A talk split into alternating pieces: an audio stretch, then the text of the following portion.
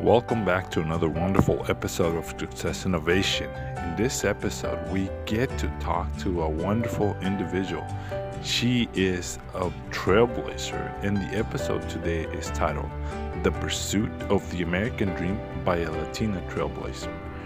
This individual, she is an immigrant who came here with a dream, chasing it, and along with her parents, has been able to succeed despite all obstacles that she encountered.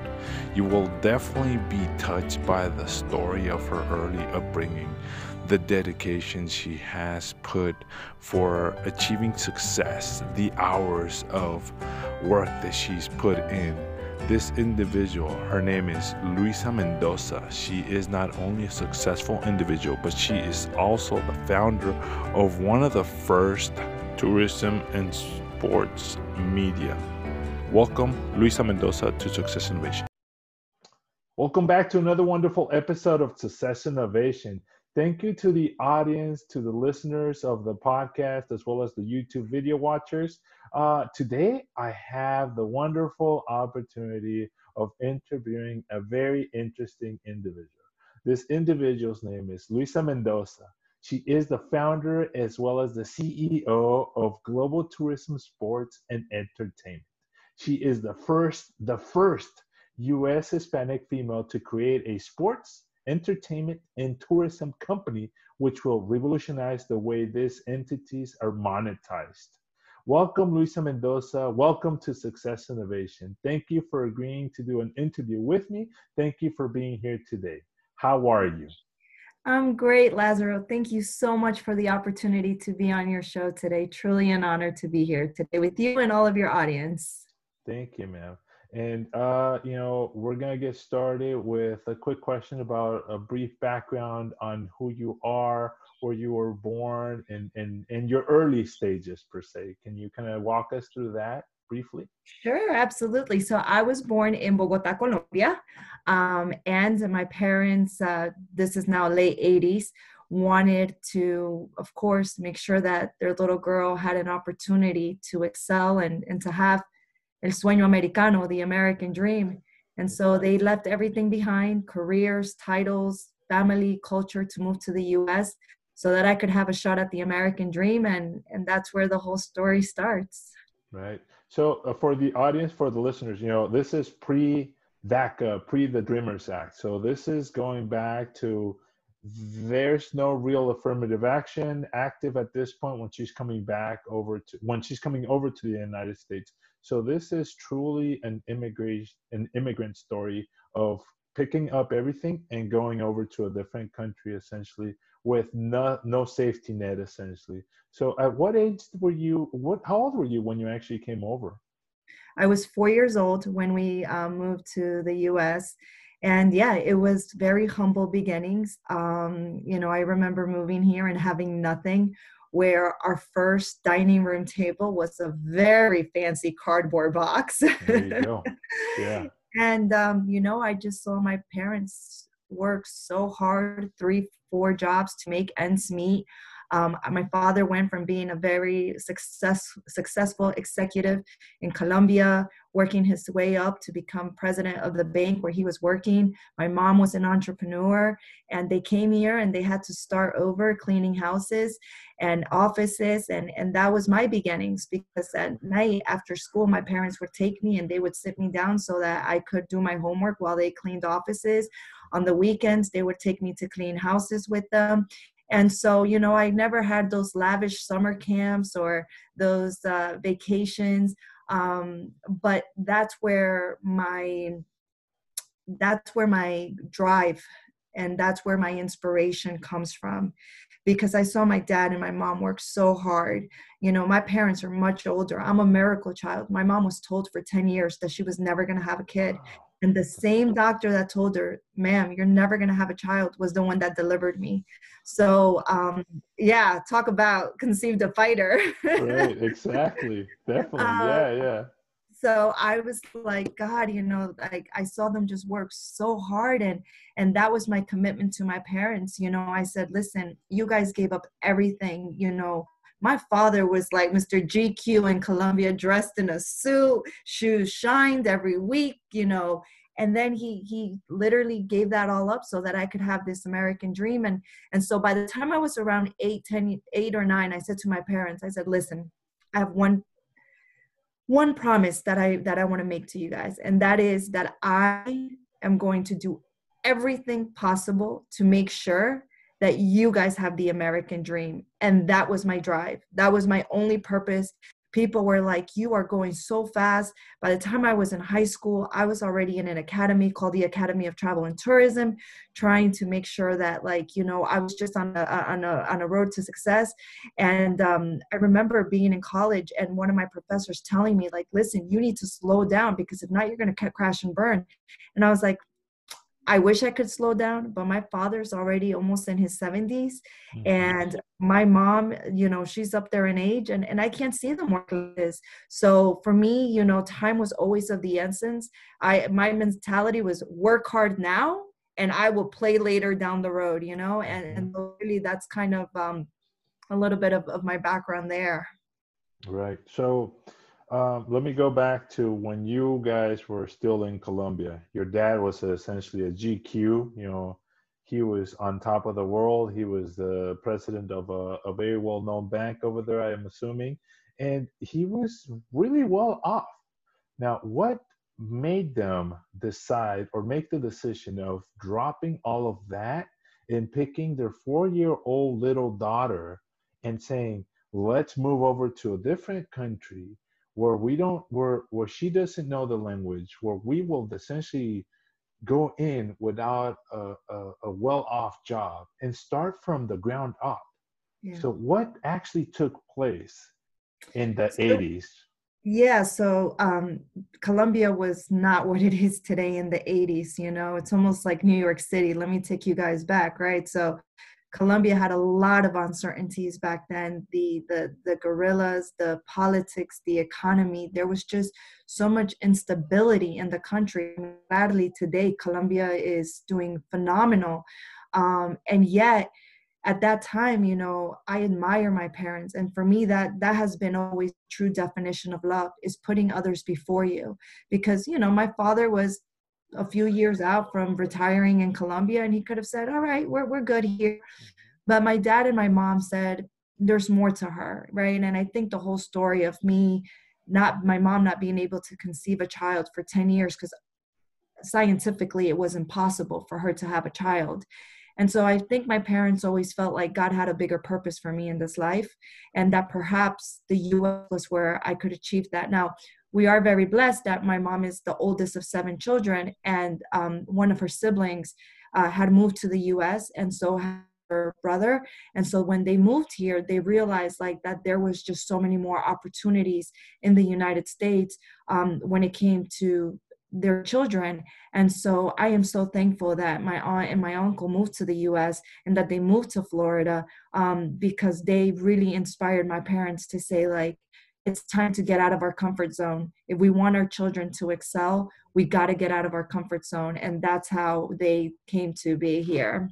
Right, fantastic. And I'm going to go and dig a little deeper on this one because I think it's very interesting and very important for the audience listening and watching to understand that a four year old normally doesn't really remember a lot of things if their life is essentially stable and normal. But for you, at four years old, there was that situation where you essentially were transplanted into another country.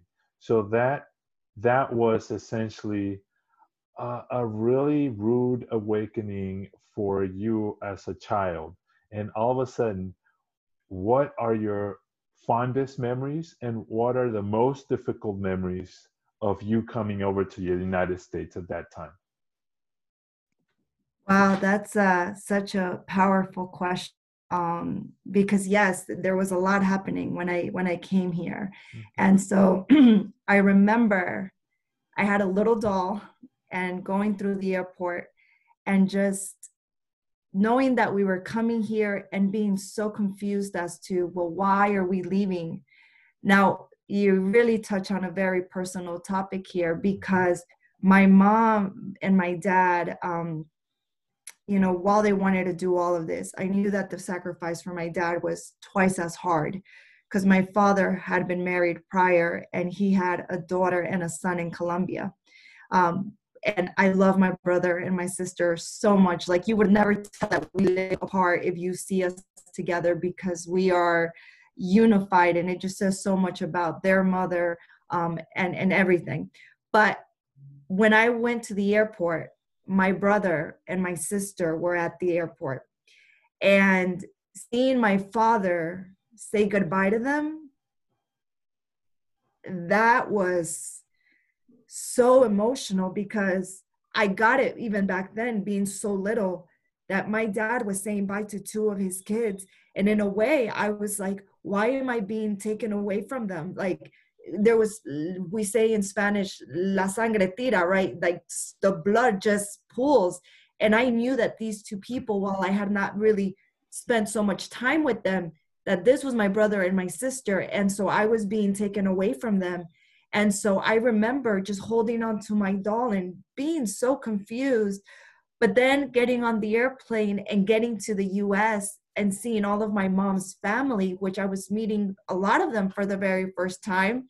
And then I'll never forget the next morning waking up and of course we had a, a, beautiful celebration that night and we danced and you know your traditional latin party but the next morning the first thing for me of the american culture was cereal. okay. All right. Yeah. We don't right. eat cereal in the United in, in Colombia. You know, right, we have right. arepa and, and eggs and and all of these other things. And I just remember like my whole family, like literally everybody was around the table and I had this plate and I was eating the cereal and I was like, I like it. I like it. And every and and so thank you so much for taking me back to that moment because that was something that I had not remembered in so long. yeah, no, and that's you know that's part of the that's part of the transition transplanting culturally we we are born and we might come from different countries and that that period of time really is embedded in our memories even our sub subconscious really has it and we yeah. can really rely back and go back whenever we need to if we really want to recall it. So but those memories regardless of how young you were really come out and essentially are marked as an individual when you're transplanted. So thank you for that for sharing that with us. Um, so you mentioned that you were always interested in being able to go ahead and make your parents proud of you. So, was college, uh, pursuing a college education, always something that you wanted to pursue, or was that something that was pushed on by your parents? So, my parents were so busy working, you know, the only thing that I ever saw was they said, my, I had to grow up very quick. Um, and, you know, it's funny because, again, going back to, I always knew that I just I needed to be successful. And you know, it's always it's been said to us that going to college will help us become successful, um, to have a career, the importance of education. My mom, I don't think really ever said to me, you have to go to college. But the one thing that my mom always said to me was, whatever you do, invest in your education because people can take everything away from you. But the only thing that no one will ever be able to take away from you, it's what's between here and here, right? What we have in our brain, our knowledge is power. So my mom was she I, I, always say, God, help me be half the woman my mother is to my daughter, because she's always had so much wisdom. You know, she's never been the one to say, You have to do this, you have to do that. But she just always spoke to me in a way that she gave me the ability to think of what were what are the best choices that i needed to make? Um and and yeah and my father too you know and i think for me seeing again like all the sacrifices that they did you know my father and my mother jesus if i come from humble beginnings their beginnings i could have you crying here. I mean my mother oldest of eight having to care for her little siblings and you know for the, her birthday if she got an egg for her birthday. That was like a huge deal. So I saw these opportunities like I'm in this country, I have an opportunity to go to college. I need to take advantage of this, right? Like again, my parents sacrificed so much so that I could have the American dream. I mean, unless I would have been like Mark Zuckerberg back then and you know, but that was not that was not, you know, happening early 2000s like that mm. when I graduated from college. So yeah, I for me it was just the most natural progression to success was being able to go and, and go to college. And and i was very blessed because i actually had a full ride. There was no way my parents would have been able to pay for for me to go to college. And um, you know i've been hustling since i was four you know um, my first entrepreneurship job was mm, my first signs of being an entrepreneur should i say was at four five when we got to this country because i wanted to buy a gift for my mom. And my dad looked at me like you're five, you're insane. Well, how are you going to get money? And I was like, I got this. So, como buena colombiana, you know, I, I was resourceful at five. I was hustling and then I got a, my a box, not the not my, not my fancy uh, dining room table, but another box. And I put my dolls and I put my books and I went door to door selling them to my neighbors and saying, "Hey, would you like to buy a dollar or a book?" I'm I'm collecting money to buy a gift for my mom, and they fell in love and they were like keep your doll keep your book and here's five dollars. There and, you go. and, and that's just and you know by the time i got to to being 14 I, I knew i really wanted a sweet 15 again my parents no way that they could have afforded it. So i used to sell candy um, in school and uh, for a dollar two dollars 50 cents. I saved up about five grand and, and helped my mom and my dad pay for the for my sweet 15 and so for me i always knew i wanted to be an entrepreneur just because i was exposed to seeing the fruits of my labor at such a young age. Right right fantastic. And thank you for sharing that story about the dolls and that's very motivational uh, because a lot of students a lot of young individuals and a lot of professionals that are starting in their career you know especially with the situation that's been going on everything kind of collapses and is closing in and, and they are lost they don't know what to do. But you at a young age decided okay well let's see explore a different option. Let's try this. And who cares if you failed? Who cares if nobody really wanted to buy anything? At least you gave it a shot. But you know it worked out and that just proves a concept. So i've heard a saying you know fail fast and fail often to go ahead and prove your concept. You went into uh, the Florida International University and you obtained travel and tourism management degree. So why? Because you were an entrepreneur at an early beginning. Is that why you decided to go into the travel and tourism management uh, area, or how did that work out? Yeah, no, actually, great question. And um, you know, I went into it because in my high school there was a program called the Academy of Hospitality and Tourism and I joined the academy because I really, the teacher that was behind the academy, I had the opportunity to work with her through another project. Um, she ran the Fashion Institute for the school, and she also ran travel and tourism. And so I knew I wanted to choose her as one of my teachers. Um, and when I asked her, so what other, you know, um, you know, electives do you teach? Um, paths of career do you teach? And she said, well, I do travel and tourism. And so that really um, triggered my mind because I was like, oh, travel and tourism, like I want to travel the world. Mm-hmm. Um, and literally, like that's how it all got started. And I knew that through that program, they actually had a college accreditation. So by the time I graduated, I was coming out with college credits. And um, the, the, the opportunities that it gave me, if you ask me about what is one decision that I made that changed the course of my life forever, was joining that academy program. Because when i was in that academy program um, people had heard the story that i'm sharing with you guys. And so they asked me to come and speak at a fundraiser where all of the tourism professionals in broward county florida were going to be there.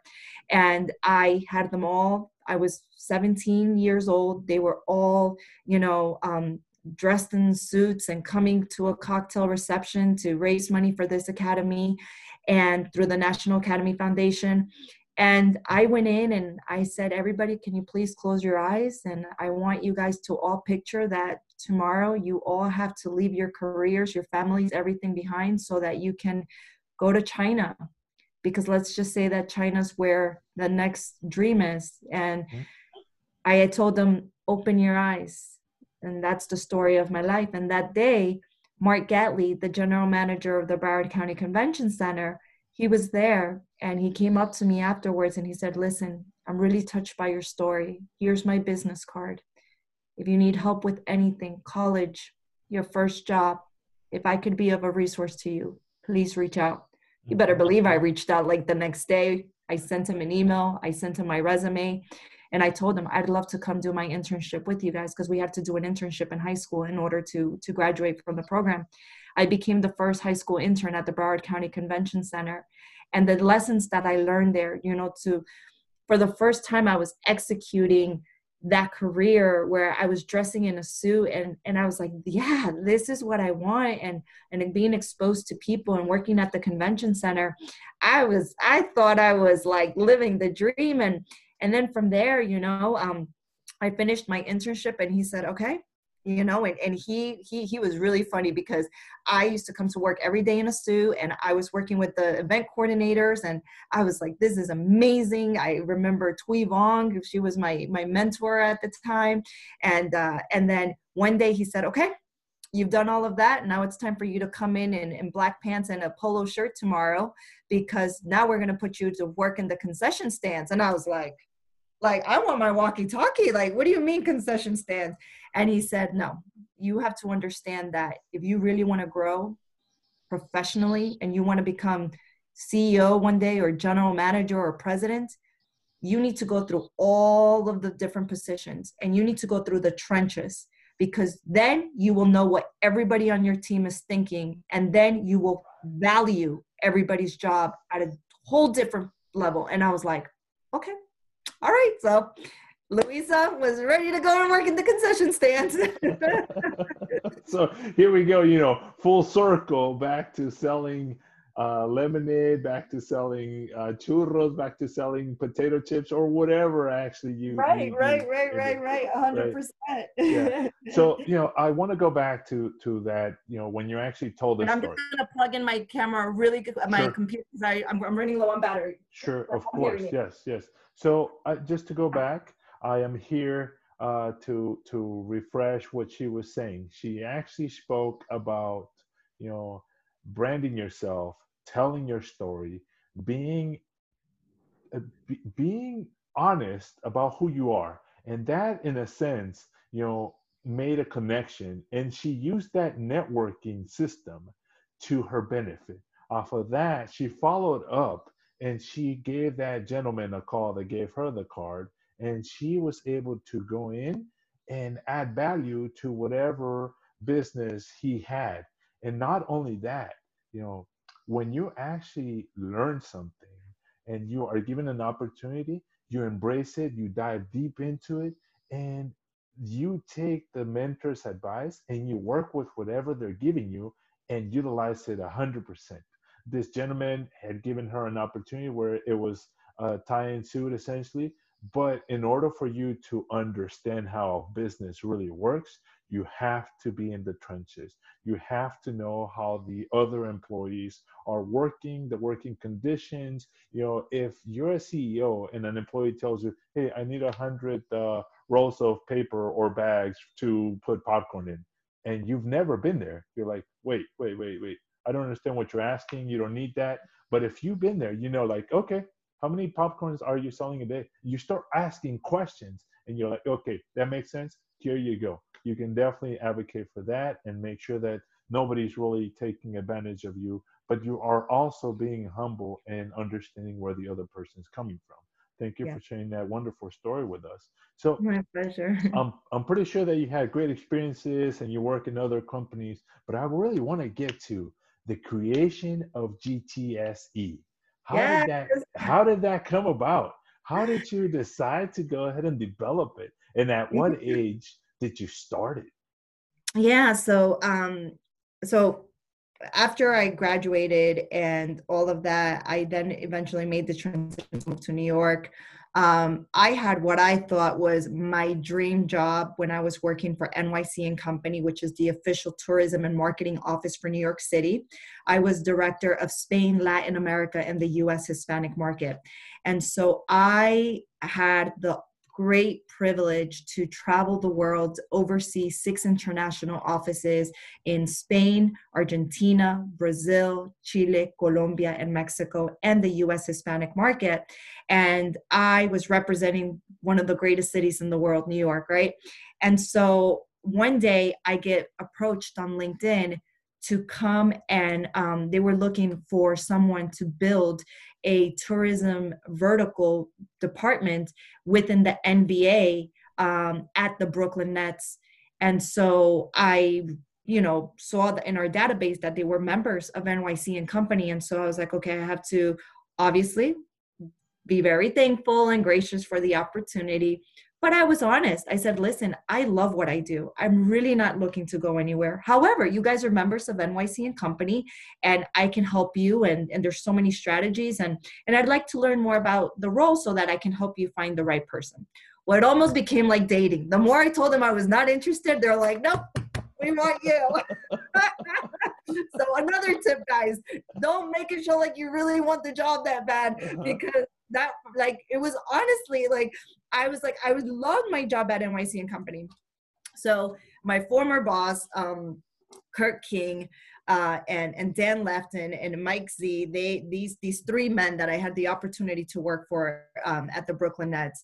When they interviewed me, you know, there were a few things that really um, stood out. One was that they had never had this position before, and so in essence, what Kirk said to me, he says, I'm giving you a white canvas.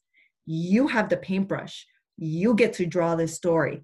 We can teach you everything on the sports acumen of it, but you have to come in and teach us how to do this whole sports uh, tourism thing. And I was like, hmm, this sounds like an entrepreneur opportunity, building a company within a company. Mm-hmm. So I said, this sounds very interesting. And then the other thing was that it was a global opportunity. It was for me to be director of global tourism development. And while I love my Latinos, I had already been, you know, director of Spain, Latin America, and US Hispanic market for five years. I was ready to expand my wings and fly and go to Europe and go to Asia and Australia. And this was giving me that opportunity. So, talk about taking risks. My comfort I knew I could have retired from NYC and Company. I could have continued to grow there. But at the other hand, there was this huge opportunity that came with great risks. So I, you know, um, they were so amazing at NYC and Company. My my former CEO there, Fred Dixon, said, "Listen, Luisa, as much as we don't your job and what you have done and what you have accomplished and, and really the way you have put Latin America on the map with our members and everything. I would be the most selfish man on this world if I don't let you take that opportunity. That was deep. Mikiko, who was my direct report, same thing. I mean, she was like my best friend, my sister, you know, and we're still so close. And and she said, I don't want you to go, but at the end, you have to fly. And so when I left, what happened was at IPW, which is the biggest tourism trade show in the US, they asked me to speak across all of the sports teams to share the importance of tourism and sports. And I said to them, I said, listen, guys, first of all, I know sports is super competitive, but when it comes to tourism, we are one big family. And we're really not competing against each other because think of it Back then, it was 24% of international travelers wanted to come to the United States to see a sporting event. That number actually increased to 38% last year. We won't talk about this year because of COVID, but we'll be we'll be back. Um, and then I said, if you have tourists that come from China and they go to Miami and they see the um, the Miami Heat and they have a great time. Guess what they're going to do the next time they go to New York? They're going to want to go see the Knicks. They're going to want to go see the Nets. And so I said, if you guys need any help with anything related to tourism, you have a sister in Brooklyn, call me up and I'm here to help you. Every sports team started reaching out to me. On the other hand, all my clients were like, Luisa, you come from our industry. You've been in the tourism industry for 15 years. You understand the difference between working with groups and FITs, your independent travelers, and the way the, the chain works with domestic partners, international partners, online tour operators, receptives, etc. And they're like, we need more access to sports teams can you help us can you also help us get access to, you other teams and at that point the light bulb went off. And i said the sports teams want help. The tourism industry wants them to you know to be connected to them. I said this is my opportunity to build a company where i'm bridging the gap between both of them. And that is when um, global tourism sports and entertainment gtsc was um, came about. And i actually launched my company uh, january 8th of this year. Okay fantastic. Congratulations for that so you're launching this company in a year where there's a pandemic and yeah. for the audience that is listening you know right now if you listen uh, it's 2020 and you could be listening five years from now. And I wish uh, that Luisa's company, GTSE, is doing great. I'm sure it will be. But how are you dealing with that situation now that you jumped off a job, safety security, you're essentially a CEO, and you had this idea of going in full throttle but COVID essentially stopped a lot of the sporting events because there's no mass gatherings. The tourism slowed down a lot. What ah, exactly? Oh, completely stopped. Okay, so what are you doing, and how are you dealing with this in a in, in a positive note? So I think the three key words is mindset, pivoting, and diversifying. Mindset, right? I could sit here and thinking, oh my God, what's going to happen? I actually tested positive with COVID 19 and got really sick when this first started around March 15th or so. So the fact that I got COVID 19, the fact that I almost felt like I was dying, made me realize that if I wake up every morning and I can open up my eyes and I can put my feet on the ground, I am I, have won half the I have won the biggest battle. That is all I need to, you know, to to go forward. So that's kind of centered me to know, listen, everybody's going through a hard time right now. Everybody. However, what are you going to do about it? So that's why I say the second big word there is pivoting. Understanding that if things are not working right now in a certain way, what could I do to look at my business through another lens? And how can I diversify? How can I pivot? How can I reach a new audience? So my COO, Tim Carter, and I, um, we are both um, working on a um, short-term pivot that's going to impact our long-term goal. And we're using this time to connect with our clients in a much deeper way. Um, you know, listen, the reality is our world was going way too fast. No one had time for anyone or anything. Now mm-hmm. the world has come to a pause. Guess what people have now? Time. And we can all sit here and now we're using these Zoom calls and Google Hangout calls and we're connecting and I'm sharing my story of how I got COVID-19 and how I'm a survivor and and just putting out content and, and being truthful to my story of what happened and helping others. And so that pivot of, okay, what are we to do now? If tourism takes about a year to come back, if sports takes, you know, a while to come back. So we have something that we're cooking that that is in the in the frameworks. And then the third thing I would say is diversify diversifying your portfolio is so key because while I am CEO of GTSE Global Tourism Sports and Entertainment, I also realize that guys, I can why not?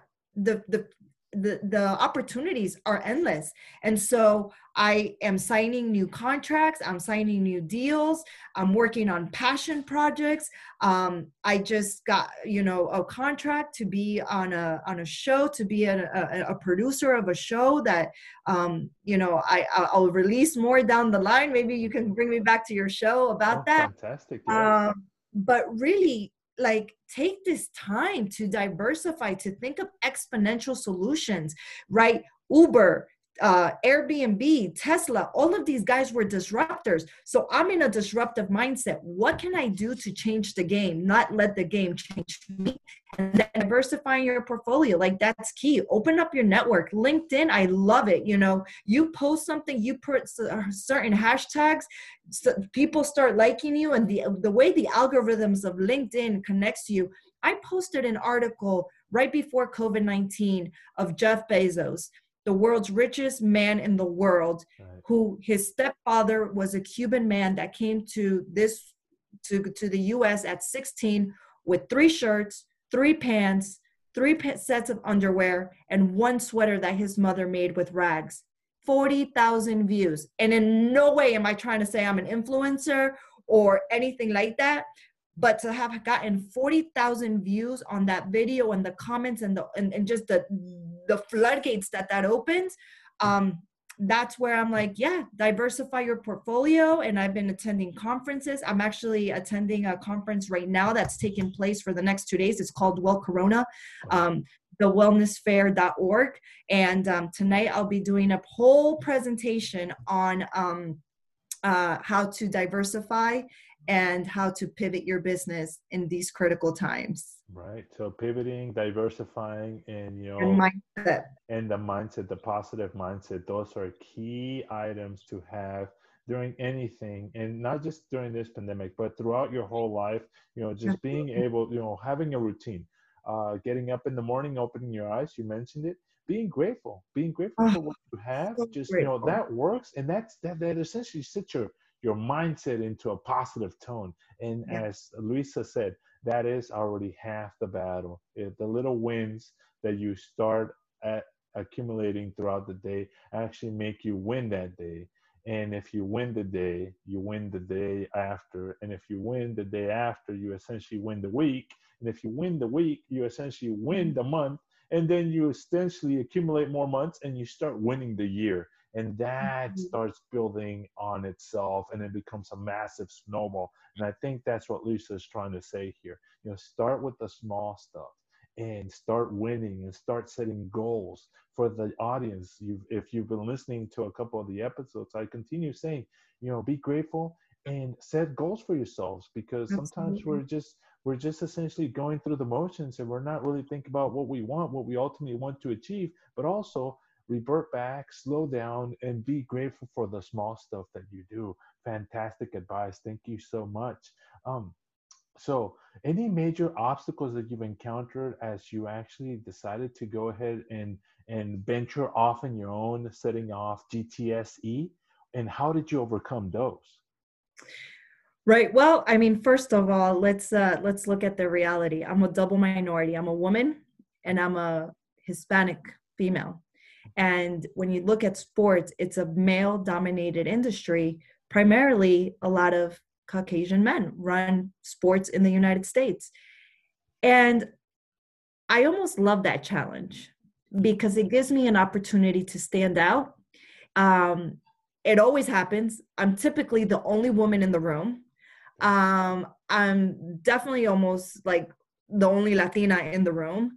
Um, and I have embraced that because men probably don't know what to expect when they see me come in into a room.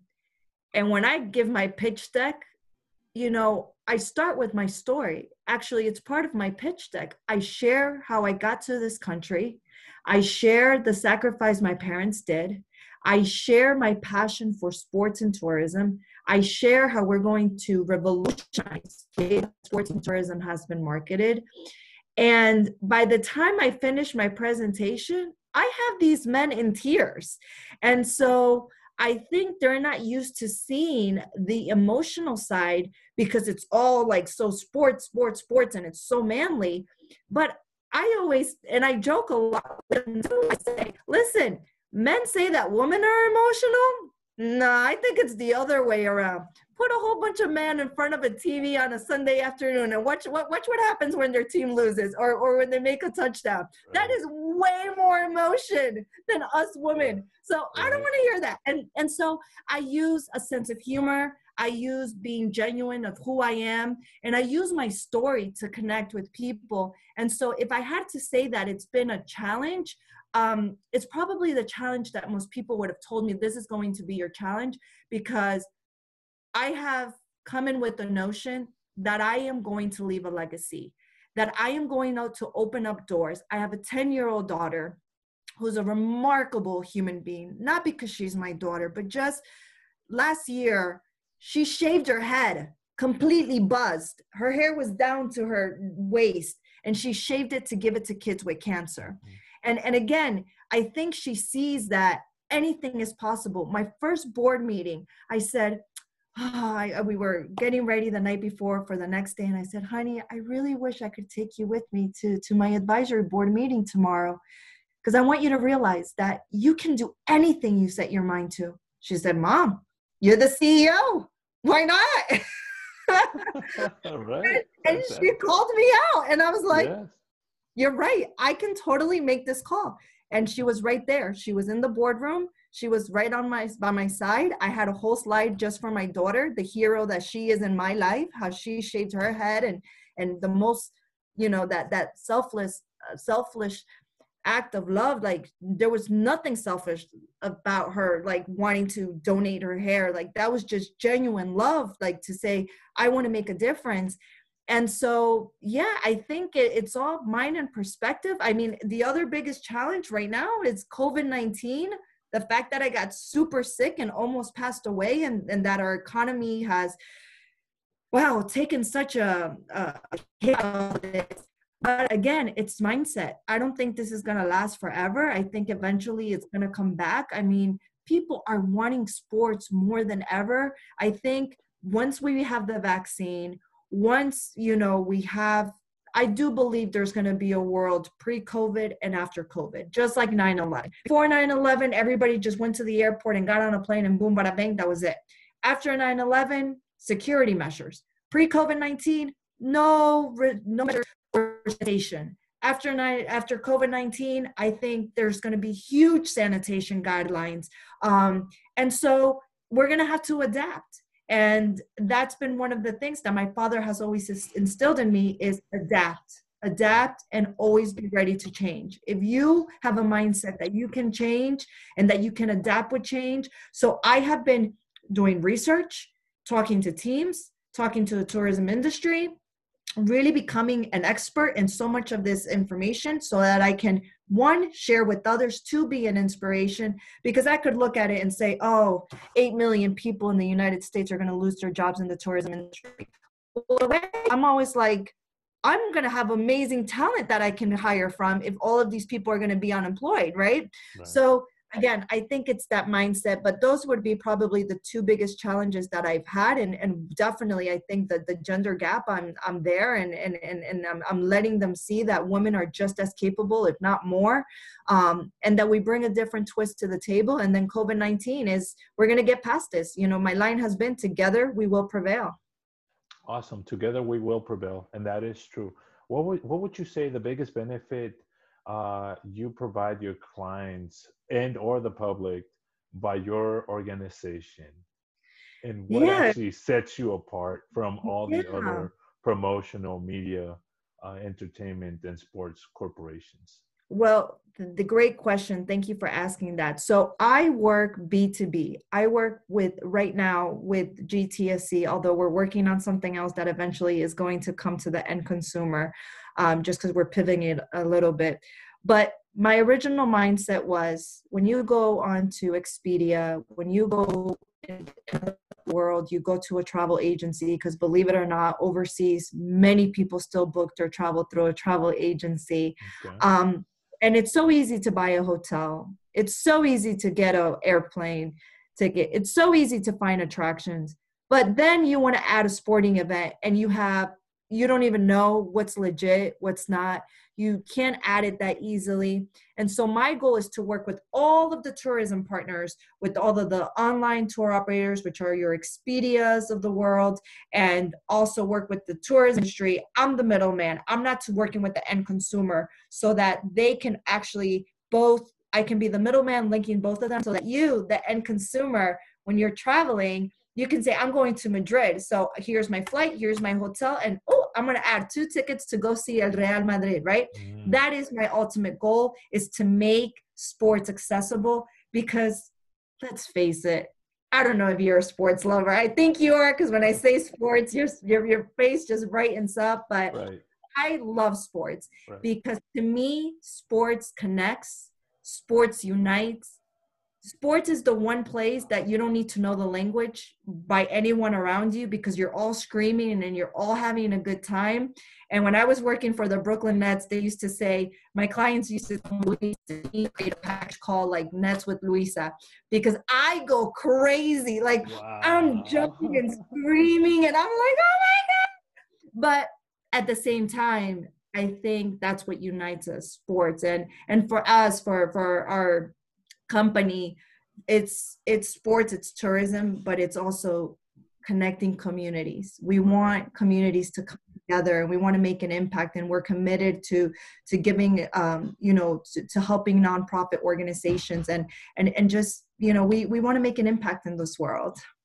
Right. No that's fantastic. And you know you mentioned connecting communities. Connecting communities not just locally, but you mentioned tourism, global, global communities, other individuals that are coming over to immerse them into the experience of interactive sports at a local level of individuals that are coming from Spain or Europe or Britain, somewhere over there, over to the United States to actually have that whole feeling of what going to an NBA basketball game or going to a Major League Baseball game would be, or going to a football, American football game would be. So bringing those communities and having them experience that here is an awesome experience that you're trying to bring and showcase the individuals. Thank you for sharing that with us. Now, you do you have any type of advisory network that has helped you along the way? Uh, how can you tell us about the network that you kind of build along the way that's actually been supportive of you developing this idea for GTSE? Yes, absolutely. So remember that man I told you at the Broward County Convention Center, my my first mentor. He's still my mentor. Um, 20 years later, you know, he's still my my raw. I call him my angel in a business suit. So um, he's he's a second father to me. Um, I also built an official advisory board. So I have um, different advisory council members on that um, that give me different perspective. You know, um, everything from the legalities, the branding, the marketing, the outreach, um, because let's face it, it's so critical to have an advisory board, an advisory council, a soundboard of people you can run ideas through. You know, what I think might be great when you get the perspective of four different people, it's like, hmm. And so my COO and I, um, that was one of the first things we did was we wanted, before we even announced the company, launched the company, we wanted to have an advisory council that we could actually um, really have a sounding board. And uh, it's been phenomenal to have an advisory council. I have uh, Julia Pimsleur. Um, she is the uh, the author of Million Dollar Woman, um, and she was like my rock. You know, she this woman helped me when I told her I wanted to build a company. Um, she said, "Great, you have two weeks to write a business plan." I'm like, "Are you insane?" I'm like, two weeks to write a business plan?" I'm like, "I'm a mother. I have to fly. I have to take care of my parents." She said, if I don't give you two weeks, it's going to take you two years to do it. Mm-hmm. Um, so you have two weeks, get it done. And just remember that perfection is the enemy of done. It's not going to be perfect, and you don't ever want it to be perfect because if you're stuck in one way, guess what's going to happen? When COVID 19s of the world come, you're not going to know how to pivot. So make it that you know your goal, your plans, but be ready for anything to pivot at any time. And she was so remarkable. I have Darren Walls with Sportos and Travis Knowles, um, who is an amazing executive here in New York City. He um, helped put together Empire Outlets and their whole tourism development, the first outlet mall in New York City, which is in Staten Island. Um, and, and, and, and they have been an amazing advisory council. I also have two members that are silent members. Um, one that helps me on the legal legal side and, and one that helps me on the financial side. Fantastic. And how did you start for, for the audience?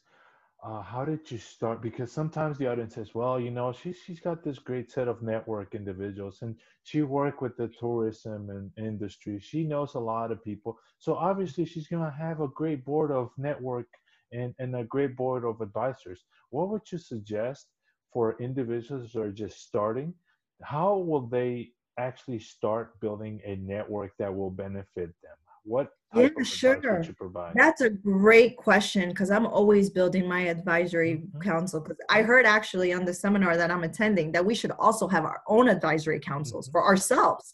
And so I think when you are um, starting out, you know, get involved, go to presentations. You know, Mark Cuban always says the best investment you can ever make is the investment you make on yourself.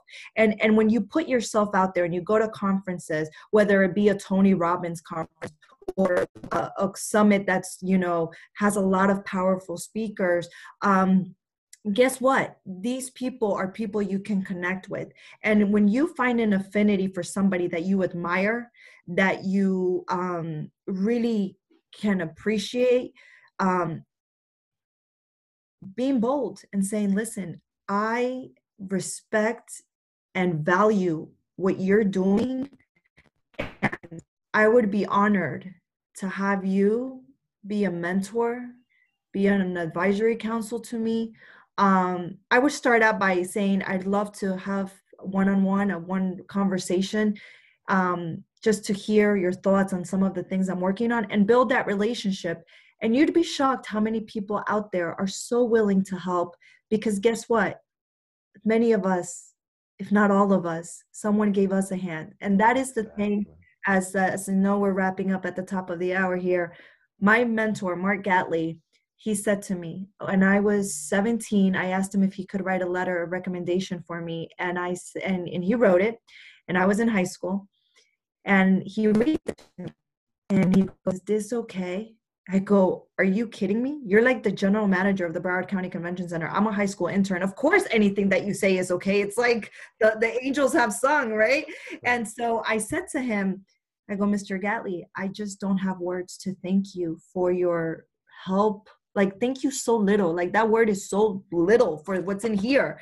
And he goes, I only ask three things of you. One, never forget where you came from and those that helped you along the way. Two, pay it forward. He bought me the movie and I cried. Wow. And I was committed. I started a mentoring foundation in, in my in my at FIU. I graduated from Florida International University, and I've always been committed. My goal is to help minimum of one to two people a year achieve their goals. If I can do that on a personal level, I feel so gratified because that was his command to me. And guess what? All those people that I help, I only ask them help make sure that you help at least one other person every year so i i give them i try to do the pay it forward here in this mm-hmm. world and he goes three if i ever need a job would you hire me as a security guard? And i'm like you're gm and i'm a high school intern. And he goes i get it now of course. This life does too many spins and turns. Those that are here today could be down here tomorrow and vice versa. So i um yeah that that that's been so yeah just reach out like read get, get listen to podcasts. There's two podcasts, three podcasts that I live by. One is Tony Robbins because I love the people he interviews. Mm-hmm. Two is uh, Oprah, Super Soul Sundays, and then the third one that I absolutely love is um, Jamie um, Jo Martin. Um, she has the Why Not Now stories of people that were like, "What? What was your Why Not Now?" And so, hearing these podcasts will just inspire you and and Uh, as you can see, I love to read. I love to just inspire myself. Uh, there's a great book called Wisdom for the Young CEO that I bought when I was like maybe in high school. Um, and it's a little boy that did a project and he wrote to all the Fortune 500 CEOs to say, if you had one advice for a CEO, what would it be? And so he compiled all these letters and he has all of this advice from all of these CEOs. So it may be that you have one on one relationships and, and have that advisory council. But listen, I feel like I talk to Oprah every day because she's always on my podcast. And, um, and and these are some of the ways that i nourish my mind my body and my soul and and, and put, positive people in my life. And, and again it's attracting right? It's the law of attraction. I wake up and i say i'm going to meet someone amazing today. I have met more people in these last two months stuck at home than i probably have january and february when i was out because i've been on so many zoom calls. I've met hundreds and hundreds of people through different seminars. So the fact that we're home it's an opportunity to get to know more people because more people want to be connected now more than ever. Exactly. And not only that, they have the time because their busy schedules cleared up. And just to add a little bit to what you said, you know, uh, for people, and, and three things that I want to add. Um, so people think like I, I don't I don't know how to reach out and network. Well, you have LinkedIn. Open up a LinkedIn account, you know, and one thing that you said, perfection is the enemy of getting it done. So don't do it perfect. Just go jump in and start figuring that out and reach out to, let's say you want to reach out to Tony Robbins, follow him and comment onto his content or reach out to Luisa Mendoza and follow her. Re- comment on whatever post she says, and then say, "Hey, you know, I'm interested in connecting." She might say no, or she might not even reply, but you don't give up there. You do persistence, persistence, persistence. And all of a sudden she'll be like, well, this person's really commenting a lot of my stuff. So I'm going to reply back. And when they reply back, you got them in the hook. Reel them in slowly, and you start asking questions, and you start throwing it out like that with them. I Another think that's thing, how we connected, right? Exactly. Yes, that's yes, that's how exactly. we're together today. exactly. And another thing that you mentioned, you know, it's like, okay, so maybe reading, reading is not something that, at least for Latinos, for my experience, is not something that we're, we're culturally told uh, to go ahead and pursue. So a lot of us shy away from a lot of books, but reading should be something that you start doing for your own pleasure. Find books, take recommendations that Luisa um, provided to you. And go ahead and, and look at the book look at the reviews see what she recommended. Also the podcast that she recommended. Take a listen to tony robbins to oprah winfrey. Listen to those individuals. They have a lot of experience and a lot of their key success stories. So go ahead and listen to those individuals. Also to success innovation obviously but um of course of course. So uh I do have a couple more questions too. As a matter of fact, what do you think uh, you believe your superpower to be at this point? I mean, you have a lot of things that you do. You're very mm-hmm. communicative. You're very entrepreneur. You're very, uh, you know, innovative. So, what do you think your superpower would be that you can share with us? And if you don't think that you really have a superpower, what would you choose from any superhero and why? So, I think the superpower that I have right now is my positivity. Mm-hmm. I think again, someone who was told before I've been fighting before I was even conceived because I'm like, I'm gonna come into this world, right?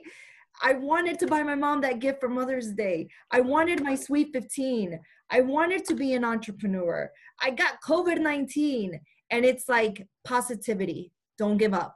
Don't give up. Don't give up. I always say the bigger the test, the bigger the testimony. And being positive right now, I think has so many doors for me because so many people are in a fear factor. And matter of fact, uh, one of the great books that I'm reading right now is um, again, I, I really surround myself. I think books are everything. This is my the one I'm reading right now, Be mm-hmm. Fearless.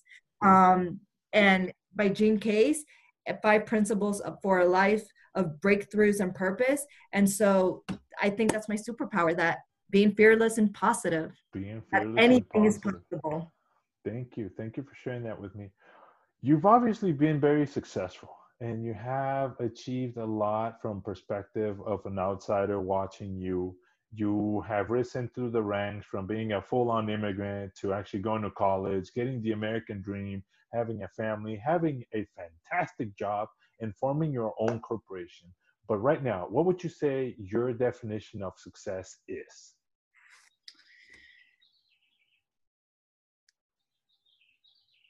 Success is knowing and doing your 4 a.m. And what I mean by that, Kobe Bryant, may he rest in peace, would wake up every morning at 4 a.m. Right. Jump out of bed with a smile. It was no pain because 4 a.m. he got to do what he always wanted to do, which was play basketball. Right. Find your 4 a.m. because when you find your 4 a.m., you don't snooze 10 times. You jump out of bed with excitement. You jump out of bed to get going and do what you love. Because I'm a firm believer if you love what you do, you'll never work another day in your life. And that has been my biggest thing. You know, I've been following Kobe, and especially after everything that happened with his tragic death this year, I think he leaves us such a huge legacy of someone that was such an outcast, how hard he had to work to prove himself. And yet finding his 4 a.m i am that has been my i always say to myself if i'm not jumping out of bed at 4 a.m then i need to reevaluate what i'm doing right and then you know once again we go back to being grateful for everything every morning when you wake up be grateful for what you have and find your 4 a.m essentially and tackle the world with that positive mentality Thank you for sharing that positiveness.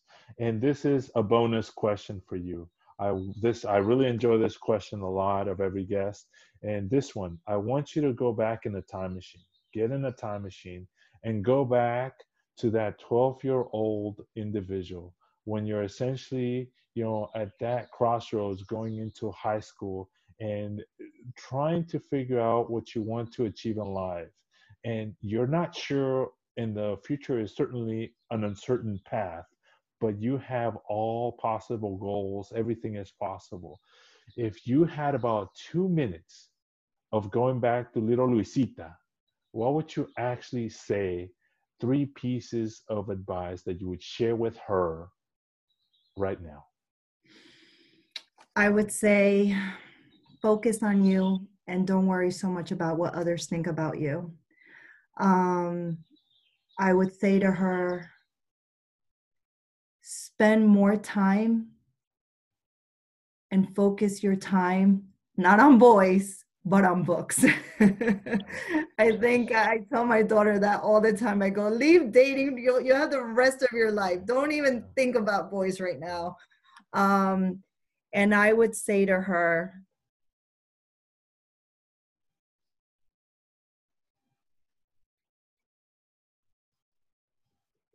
treasure each moment more with your parents um, because I feel like I've been going so fast.